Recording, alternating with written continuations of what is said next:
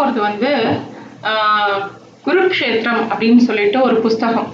K R Srinivasa Raghavan அப்படிங்கிறவர் எழுதியிருக்கார். நம்ம எல்லாருக்கும் ரொம்ப பிடித்தமான மகாபாரத கதைகள் வந்து எப்பயுமே சின்ன வயசுலேருந்து கேட்டு மகிழ்ந்திருக்கோம். நிறைய விஷயங்கள் அதுலேருந்து இருந்து இருக்கோம் தினமும் படித்துக்கொண்டே இருக்கும் இருக்கோம் அந்த புக்கை அதாவது மகாபாரதத்தோட கதைகளாகட்டும் கிளை கதைகளாகட்டும் என்றைக்குமே நம்மளை அதை உற்சாகப்படுத்திகிட்டே இருக்கும். அது மூலமாக நமக்கு ஒரு ஞானம் கிடைக்கும். ஒரு நிறைய விஷயங்கள் நமக்கு கிடைச்சுட்டே இருக்கும். அது ஒரு பெரிய அமுத சுரபி மாதிரி மகாபாரதம். அதுல எடுக்க எடுக்க நமக்கு இன்னும் குறைவே இருக்காது. எப்ப கேட்டாலும் அது அழுக்கமும் அழுக்காது. அ- அப்படி ஒரு விசேஷமான ஒரு கிரந்தம் அது. இப்போ இந்த ஸ்ரீனிவாச ராகவன் என்ன பண்ணியிருக்காருனாக்கா இந்த குருக்ஷேத்திரம்ங்கிற புஸ்தகத்துல பதினெட்டு நாட்கள் நடக்கிறது குருக்ஷேத்திர போர். இந்த பதினெட்டு நாட்கள்லையும் ஒவ்வொரு நாளா எடுத்து என்னெல்லாம் விஷயங்கள் நடந்தது அப்படிங்கிறது அப்படின்னு விவரிக்கிறார். ரொம்ப சுவாரஸ்யமான இருக்கக்கூடிய ஒரு நூல் இது. எல்லாரும் அவசியம் வாசிக்க வேண்டிய ஒரு நூல். இது வந்து நம்ம ஒரு ஒரு சாப்டரா பார்க்கலாம் அப்படின்னு எனக்கு தோணிது. இப்போ பகவான் வந்து கிருஷ்ணர் அவதாரம் பண்ற அப்பதான் அவர் முன்னாடி தான் இத்தனை விஷயங்களும் நடக்கிறது. துரியோதனன் இருக்கா சகுனி இருக்கா அர்ஜுனன் இருக்கா பீமன் இருக்கா எல்லாரும் கிருஷ்ணரை பார்க்கறார். ஆனா பகவானா கண் முன்னாடி பார்த்து கூட துரியோதனுக்கெல்லாம் பெருசா மனசுல பெரிய நல்ல மாற்றங்கள் ஒன்றும் நடக்கலை. இந்த மனுஷனோட குரூர குரூரங்கள் எதுவுமே மாறலை. காலங்காலமாக இந்த பூமியில் பல யுத்தங்கள் நடந்திருக்கு. அதனால மனுஷன் தன்னோட அழிவை தான் எடுத்துட்டானே தவிர அவனோட பொறாமை ஒரு பூச்சல் ஒரு பேராசை இதனால பல யுத்தங்கள் நடந்தாலும் அவன் ஒத்தனை ஒருத்தனை தான் அழிச்சுட்டு இருக்கானே தவிர ஒன்றும் பெருசாக சாதிச்சுடல. ஆனால் இந்த குருக்ஷேத்திர போர் வந்து கொஞ்சம் வித்தியாசமானது. ஏன்னா இங்க என்ன மரண ஓலம் மட்டும் கேட்கல ரத்த பெருக்கு மட்டும் நடக்கல. அதை தாண்டி இங்க வந்து ஒரு ராஜ நீதியும் தர்மசாஸ்திர உபதேசமும் ந- நடந்தது. பெருமாள் பகவத்கீதையை இந்த இடத்துல வச்சுதான் சொல்றார். அதே மாதிரி பீஷ்மர் வந்து விஷ்ணு சாஸ்திரநாமமும் இந்த இந்த யுத்த பூமியில தான் சொல்றார். பல நல்ல விஷயங்களும் இந்த குருக்ஷேத்திர போர்ல நடந்திருக்கு குருக்ஷேத்திர பூமியில நடந்திருக்கு. தத்துவ ஞானம் ராஜநீதி உலக வாழ்வு பக்தி எல்லாமே இந்த குருக்ஷேத்திர போ பூமியில குருக்ஷேத்திர போர்ல நிறைய விஷயங்கள் நல்ல விஷயங்களும் வந்திருக்கு. எப்படி பெருமாள் வந்து மலையை வாசுகியை வச்சு கடைஞ்சி பார்க்கடலை கடைஞ்சி அதுல இருந்து அமிர்தத்தையும் விஷத்தையும் எடுக்கிறாரோ அதே மாதிரி குருக்ஷேத்திர போர்ல இருந்து பல நல்ல விஷயங்களும் வந்திருக்கு கெட்ட விஷயங்களும் வந்திருக்கு. நிறைய இழப்புகளும் வந்திருக்கு நிறைய நல்ல விஷயங்களும் நடந்திருக்கு. இப்போ யுத்தம்னு வந்துடுச்சுன்னா அந்த இடங்கள்ல வந்து பல தர்மங்கள் இருக்கு. யுத்தத்துல கூட நிறைய தர்மங்கள் இருக்கு. அது வந்து அப்படியே எல்லாரும் ஒரேடியா ஒரு போய் போயிட்டு அப்படியே சண்டையெல்லாம் போட்டுற முடியாது. யுத்த சாஸ்திரம்னு ஒன்று இருக்கு. அதை பின்பற்றி தான் அவன் அந்த யுத்தத்தையும் நடத்துறான். இப்போ இந்த முதல் நாள் என்ன நடந்தது அப்படின்னு நம்ம பார்க்கலாம். கௌரவர்கள் ஒரு பக்கம் இருக்கா பாண்டவர்கள் ஒரு ப- பக்கம் இருக்கா? பெரிய சைன்யங்கள் இருக்கு. அது சொல்றா கௌரவர்கள் கிட்ட பதினோரு ஔஷோஹினி அப்படிங்கிற கணக்கு சொல்றா. ஔஷோஹினிங்கிறது ஒரு கணக்கு. எத்தனை குதிரைப்படை எத்தனை யானைப்படை எத்தனை காலாட்படை என்னெல்லாம் இருக்குங்கிறதுக்கு அது ஒரு கணக்கு. இவர் ஒரு கணக்கு சொல்றார். அதாவது இது வந்து மகாபாரதத்தோட மூல கிரந்தத்துலேருந்து எடுத்தது தான் இவர் என்ன கணக்கு சொல்றாருன்னா கௌரவருக்கு வந்து ரெண்டு லட்சத்தி நாற்பதா நாற்பதாயிரத்தி ஐநூத்தி எழுபது ரதங்கள் ரெண்டு லட்சத்தி நாற்பதாயிரத்தி ஐநூத்தி எழுபது யானைகள் ஏழு லட்சத்தி இருபத்தோராயிரத்தி எழுநூத்தி பத்து குதிரைகள். இந்த மாதிரி ஒரு கணக்கு சொல்ற அவ்வளவு இருந்தது. அதுல பாதி தான் பாண்டவர் பக்கம் இருந்தது. இதுல கவனிக்க வேண்டிய விஷயம் நிறைய இருக்கு. இந்த யானைப்படை குதிரைப்படை இதுல எல்லாத்துலயுமே மனுஷாவும் இருப்பான். அந்த யானையோ குதிரை மேலேயோ இருப்பான். அவளெல்லாம் கணக்குல எடுக்கலையாம் வெறும் இந்த பட கணக்கே இவ்வளோ இருக்கும் இது வந்து அந்த ஒரு பக்கம் பார்த்தா கௌரவர்களோட பக்கம் பீஷ்மரோட தலைமையில வந்து ஆச்சாரியர் துரோணர் கிருப்பர் கிருதவர்மன் சல்லியன் அஸ்வத்தாமன் ஜெயத்ரதன் எல்லாரும் இருக்கா?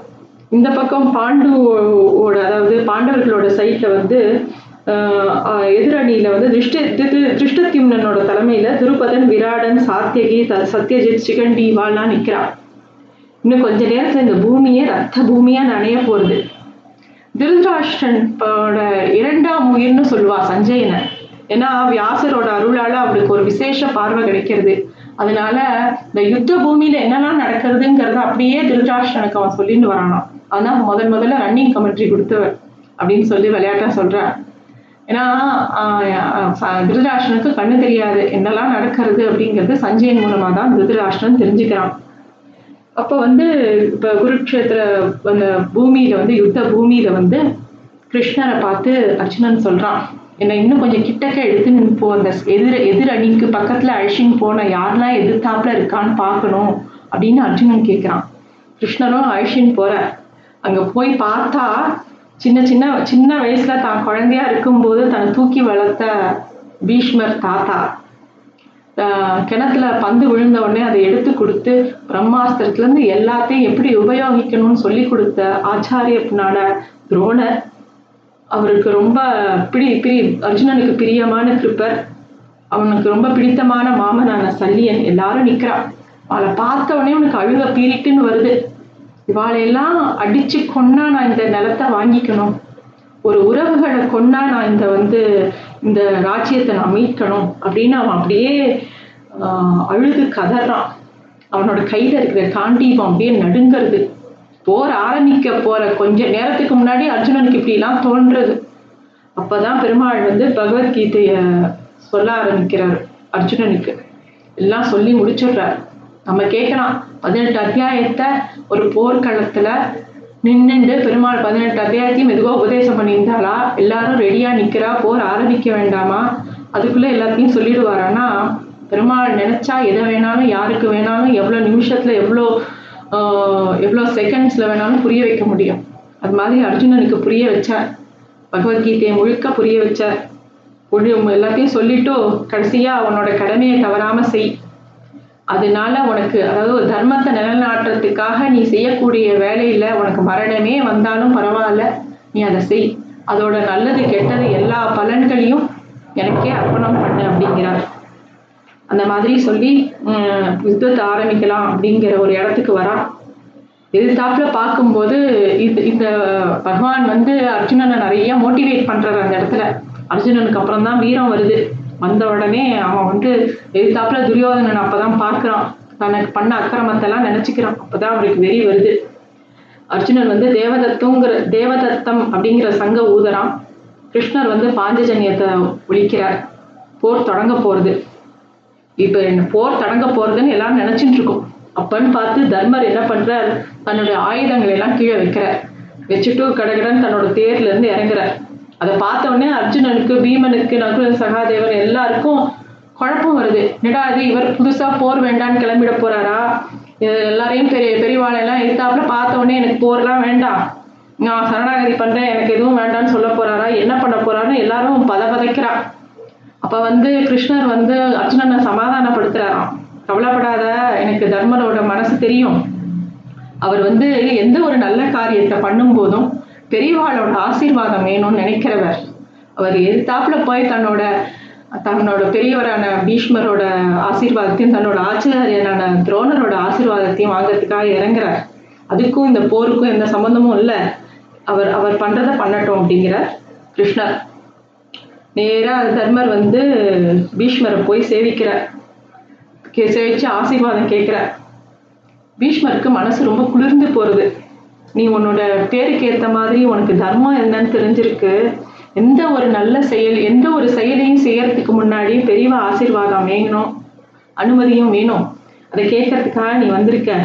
உனக்கு என்ன நல்லது நடக்கணுமோ நடக்கட்டும் அப்படிங்கிற அப்ப வந்து இவரே கேட்கிறான் தர்மரே உங்களை எப்படி நான் வீழ்த்துறதுன்னு கேட்கிறான் பீஷ்மர்கிட்ட பீஷ்மர் சொல்றார் அதாவது அது நான் தான் முடிவு பண்ணணும். நீ எப்படி என்னை வீழ்த்தணும்னு. நான் வந்து ஆயுதமே ஏந்தாத போது தான் உன்னை என்ன என்னை வீ- வீழ்த்த முடியும். ரெண்டாவது எனக்கு இன்னும் அந்த சமயம் வரல. அது வரும்போது நான் உனக்கு சொல்லித்தரேன் அப்படின்னு சொல்றேன் நேரா அப்புறம் தன்னோட குருவான துரோணர் கிட்ட போறார் அவர்கிட்டயும் ஆசீர்வாதம் வாங்குறார். அவர்கிட்ட என்ன சொல்றாருன்னா தர்மர் இந்த இப்போ இந்த போர்க்களத்துல நான் நிக்கிறேன்னா அதுக்கு காரணம் நீங்க. நீங்க சொல்லி கொடுத்த எல்லா கலைகளையும் வச்சுதான் இந்த போரை தொடுக்கவே நான் வந்திருக்கேன். எனக்கு நீங்க தான் வழிகாட்டணுங்கிறார் அதுக்கு அவர் அவரும் ஆசீர்வாதம் போடுவாரு நீ வந்து யுத்தத்துல நான் இருக்கிற வரைக்கும் எதிர்பக்கத்துக்கு வெற்றி வராது. நான் இருக்கிற வரைக்கும் நீங்க எல்லாம் ஜெயிக்க முடியாது. நான் ஆயுதங்களை கீழே போடாத வரைக்கும் நீ வந்து என்னை ஜெயிக்கவே முடியாது அப்படிங்கிற துரோணர் எந்த மாதிரி சூழ்நிலையில நீங்க ஆயுதத்தை போடுவே அப்படின்னு கேட்கிறார் தர்மர். நான் மிகவும் நம்பக்கூடிய ஒருவன் எனக்கு மிகவும் துக்கம் தரக்கூடிய செய்தியை கூறினா நான் அந்த ஆயுதங்களை போட்டுடுவேன் அப்படிங்கிறத ஒளிவு மறைவு இல்லாம சொல்லிடுறார். அதாவது இந்த இடத்துல பீஷ்மருக்கும் துரோணருக்கும் என்னன்னா ஏதோ நம்ம துரியோதனம் பக்கம் இருந்ததுனால அவனோட சாப்பாட்டை சாப்பிட்டதுனால அவனுக்கோசரம் நம்ம வந்து போர் தொடுக்கணும். ஆனா எப்பயுமே தர்மத்துக்கு தான் துணை போகணுங்கிறது அவ பெரியவாளுக்கு தெரிஞ்சிருக்கு. அதனால தர்மன் வந்து கேட்ட உடனே அவளை ஜெயிக்கிறதுக்கு உண்டான யுக்தி அவளே சொல்லி கொடுத்துட்றான். அதுவும் அதாவது போர் சண்டை சண்டை போட்டாலும் தர்மம் ஜெயிக்க ஜெயிக்கணுங்கிறதுல அவ ரொம்ப உறுதியா இருக்கா. எல்லாத்தையும் சொல்றா. உடனே வந்து சல்லியன் கிட்ட வந்து ஆசீர்வாதம் வாங்குறார் தர்மன். நீங்க எங்க பக்கத்துல தான் இருக்கணும்னு நாங்க ஆசைப்பட்டோம் அப்படின்ன உடனே சல்லியன் வந்து இல்ல துரியோதனோட உபச்சாரத்துல மயங்கி நான் அவனுக்கு வாக்கு கொடுத்துட்டேன். ஒன்றும் பிரச்சனை இல்லை. நீங்கள் வந்து என்னோட ஆசீர்வாதம் உங்களுக்கு எப்பயும் உண்டு அப்படிங்கிற அப்போ வந்து தர்மர் கேட்குறார் நாளை பின்ன என்னைக்காவது நீங்கள் வந்து கர்ணனுக்கு சாரதியாக வரணும் அப்படிங்கிற மாதிரி ஒரு நிலைமை வந்தால் அவனோட மனசை குழப்புங்கோ அவனோட மனசுக்கு சஞ்சலம் கொண்டு வாங்கோ அப்போ தான் நான் எங்களால் அவனை ஜெயிக்க முடியுங்கிற மாதிரி தர்மர் சொல்கிறார் அவரும் அப்படியே ஆகட்டும்ங்கிறார். ஸோ அதாவது இந்த யுத்தம் ஆரம்பிக்கிறதுக்கு முன்னாடி தர்மர் ஒவ்வொரு விஷயமா ப ஆசீர்வாதம் கேட்டுட்டு அப்படியே ஒவ்வொரு விஷயமா அவரும் கேட்டுட்டே வந்துட்டு இருக்கார் அப்போதான் வந்து கடைசியாக முடிஞ்ச உடனே தர்மர் கேட்குறாராம் எல்லார்ட்டையும் யார் யாரையாவது இந்த சைட்லேருந்து எங்கள் சைடுக்கு வந்து எங்களுக்கு சப்போர்ட் பண்ணணும் எங்களுக்காக போர் புரியணும்னு யாராவது நினைக்கிறேடா அப்படின்னு கேட்குறாராம். அப்போ யூத்ஸோ யூத்ஸுங்கிறவன் வந்து நான் வரேன் உங்கள் பக்கம் அப்படிங்கிறானா. இந்த யூத்ஸுவும் வந்து திருதராஷ்டனோட மகன்தான். ஆனால் காந்தாரிக்கு பிறந்தவன் இல்லை. அவன் வந்து வரவும் தர்மரும் அவரை ஏற்றுக்கிறான் யுத்தம் தொடங்குறது சங்குகள் ஒ- ஒலிக்கின்றன எல்லாரும் பயங்கரமா சண்டை போடுறான். சண்டை நான் சண்டை அப்படி ஒரு சண்டை. பீஷ்மர் வந்து அப்படியே அடிச்சு தூக்குறார் இந்த பக்கம். பாண்டவர்களோட படைய பீஷ்மரால எதிர்கொள்ளவே முடியல. பாண்டவர்களோட படையினால அவரை சமாளிக்கவே முடியல. அப்படி ஒரு சண்டை நடக்கிறது. இப்ப கூட குருக்ஷேத்திரத்தோட சில பகுதிகளில் கதிர்வீச்சு இருக்கான் இன்னும்? விஞ்ஞானம் சொல்றது அவ்வளோ துவாபர யுகத்துல இறுதி பகுதியில நடந்த அந்த யுத்தத்துக்கு அதோட கதிர்வீச்சு இன்னும் இருக்குன்னு சயின்டிஃபிக்கா சில பேர் சொல்றா. இந்த குருக்ஷேத்திரங்கிறது டெல்லியிலேருந்து டெ- டெல்லி இருக்கு இல்லையா அதுலேருந்து ஒரு நூற்றி அறுபது கிலோமீட்டர் தொலைவில் இருக்கு. அதாவது தர்மர் இப்படி பண்ணினதுனால அதாவது அவர் வந்து ஒரு ஆசீர்வாதங்கிற முறையில பல விஷயங்களை அவர் தெரிஞ்சுக்கிறார். அவருக்கு அவர் இப்படி பண்ணினது ஏற்றது இல்லையா ஏற்றதா? அப்படின்னு நிறைய விஷயம் நிறைய பேர் கேட்கலாம். சத்திரியன்கிறவன் வந்து போர் பண்ணணுங்கிறது அவனோட தர்மமா இருந்தா கூட அதை தவிர்க்கிறதுக்கு அவன் முயற்சிக்கணும். அதனாலதான் அவ வந்து அஞ்சு கிராமம் கேட்கறா அஞ்சு வீடு கேட்கறா எதுக்குமே துரியோதனன் ஒத்துக்கலங்கிற நேரத்துலதான் அவ வந்து இந்த போருக்கு சம்மதிக்கிறா. இந்த போர் வந்து பயங்கரமா நடக்கிறது. பாண்டவரோட படையே அப்படியே தத்தளிக்கிறது. என்ன பண்றதுனே தெரியல. அப்படியே பி- பிதாமகர் வந்து உச்சிக்கால சூரியன் போல அப்படியே தகிச்சுன்னு இருக்காராம். அப்ப வந்து அர்ஜுனனுக்கும் சுபத்ரிக்கும் பிறந்த வீர மைந்தனான அபிமன்யு இந்த குருக்ஷேத்திர போர்ல நேர பீஷ்மரோட சண்டை போடுறான். அதாவது அவ குடும்பத்திலேயே ரொம்ப சின்ன பையனான அபிமன்யு அவ குடும்பத்திலேயே ரொம்ப பெரியவரான பீஷ்மரோட சண்டை போடுறான் அபிமன்யு அசரவே இல்லை. இப்படி சண்டை போடுறான். அப்ப வந்து இதை பார்த்துட்டு இருக்கும்போது அபிமன்யோட ஆபத்தை கவனிச்ச விராடன் அப்படிங்கிறவன் வந்து அவனும் உத்திரனும் அவருக்கு உதவி பண்றதுக்கு அவன் கூட சேர்ந்து போய் சண்டை போடுறான். இந்த விராடன் யாரு அப்படின்னாக்கா இவா பாண்டவர்கள் அஜ்ஞான வாசம் இருக்கும்போது இந்த விராடனோட வீட்டில தான் அரண்மனையில தான் அவ தஞ்சம் புகுறான் ஒவ்வொருத்தரும் ஒவ்வொரு வேஷத்துல. அதாவது சை சைரந்திரி அப்படின்னு சொல்லிட்டு திரௌபதி அதாவது அலங்காரம் பண்ணி கொடுக்குறவரா அவ அவர் வரா. கங்கன் அப்படிங்கிறவன் தர்மன். தாமக்ரந்தி அப்படின்னு அப்படிங்கிற மாதிரி பேர்ல நகுலன் சகாதேவர்கள். சமயக்காரனா பீமன். அப்ப பிருகநாளை அப்படிங்கிற மாதிரி அர்ஜுனன் அந்த இவாள்லாம் வந்து அஜ்ஞான வாசத்துல அப்படி இருக்கான் ஒரு வருஷம் முடிய போகுது. ஒரு வருஷம் அஜ்ஞான வாசம்னு கணக்கு எப்படியாவது துரியோதனன் வந்து அவளை கண்டுபிடிச்சிட்டா திருப்பி அவள் பதினாலு வருஷம் காட்டுக்கு போகணும். அப்ப வந்து துரியோதனன் தேடிட்டே இருக்கான். அதாவது ரொம்ப பலமான பலமா இருக்கக்கூடியவா மூணு பேராம் கீசகன் பலராமன் பீமன். கீசகன் வந்து திரௌபதி கிட்ட தப்பா நடந்துக்க முயற்சித்து பீமன் வந்து அவனை கொன்னுடுறான். இது தெரிஞ்சுடுறது. அதாவது துரியோதனுக்கு வந்து கீசகன் செத்து போயிட்டான்னு தெரியாது கீசகன் அழிக்கணும்னா ரெண்டு பேரால தான் முடியும். ஒன்று பலராமன் ஒன்று பீமன். பலராமன் அப்போ வேற ஊர்ல இருக்கார். அதுவும் தெரியறது. அப்போ கீசகன் மாண்டு போனான்னா அதுக்கு காரணம் பீமனாக தான் இருக்கணும். அதுக்கு காரணம் திரௌபதியாக தான் இருக்கணும். அப்படின்னு துரு துரியோதன் ஒரு கணக்கு போட்டு கீசகன் இறந்துட்டான உடனே ஒரு போர் தொடுக்கிறான் அந்த ஊர் மேலே விராட ராஜா மேலே. அப்ப வந்து விராடராஜனுக்கு இன்னொரு பக்கத்துல இருந்து வேற ஒரு ப- ராஜா தாக்குறான்னு உடனே அந்த பக்கம் போயிடுறான். அப்ப இவனோட மகனான உத்தரன் வந்து என்ன பண்றான்? கிளம்பி போறான். போருக்கு இன்னொரு பக்கம். படையெல்லாம் அப்பாவோட போயிடுத்து தான் மட்டும் போகணுமே எனக்கு யாராவது நல்ல ஒரு தேரோட்டி வந்தா நான் போவேங்கும் போது திரௌபதி வந்து ஜாடியா சொல்றா.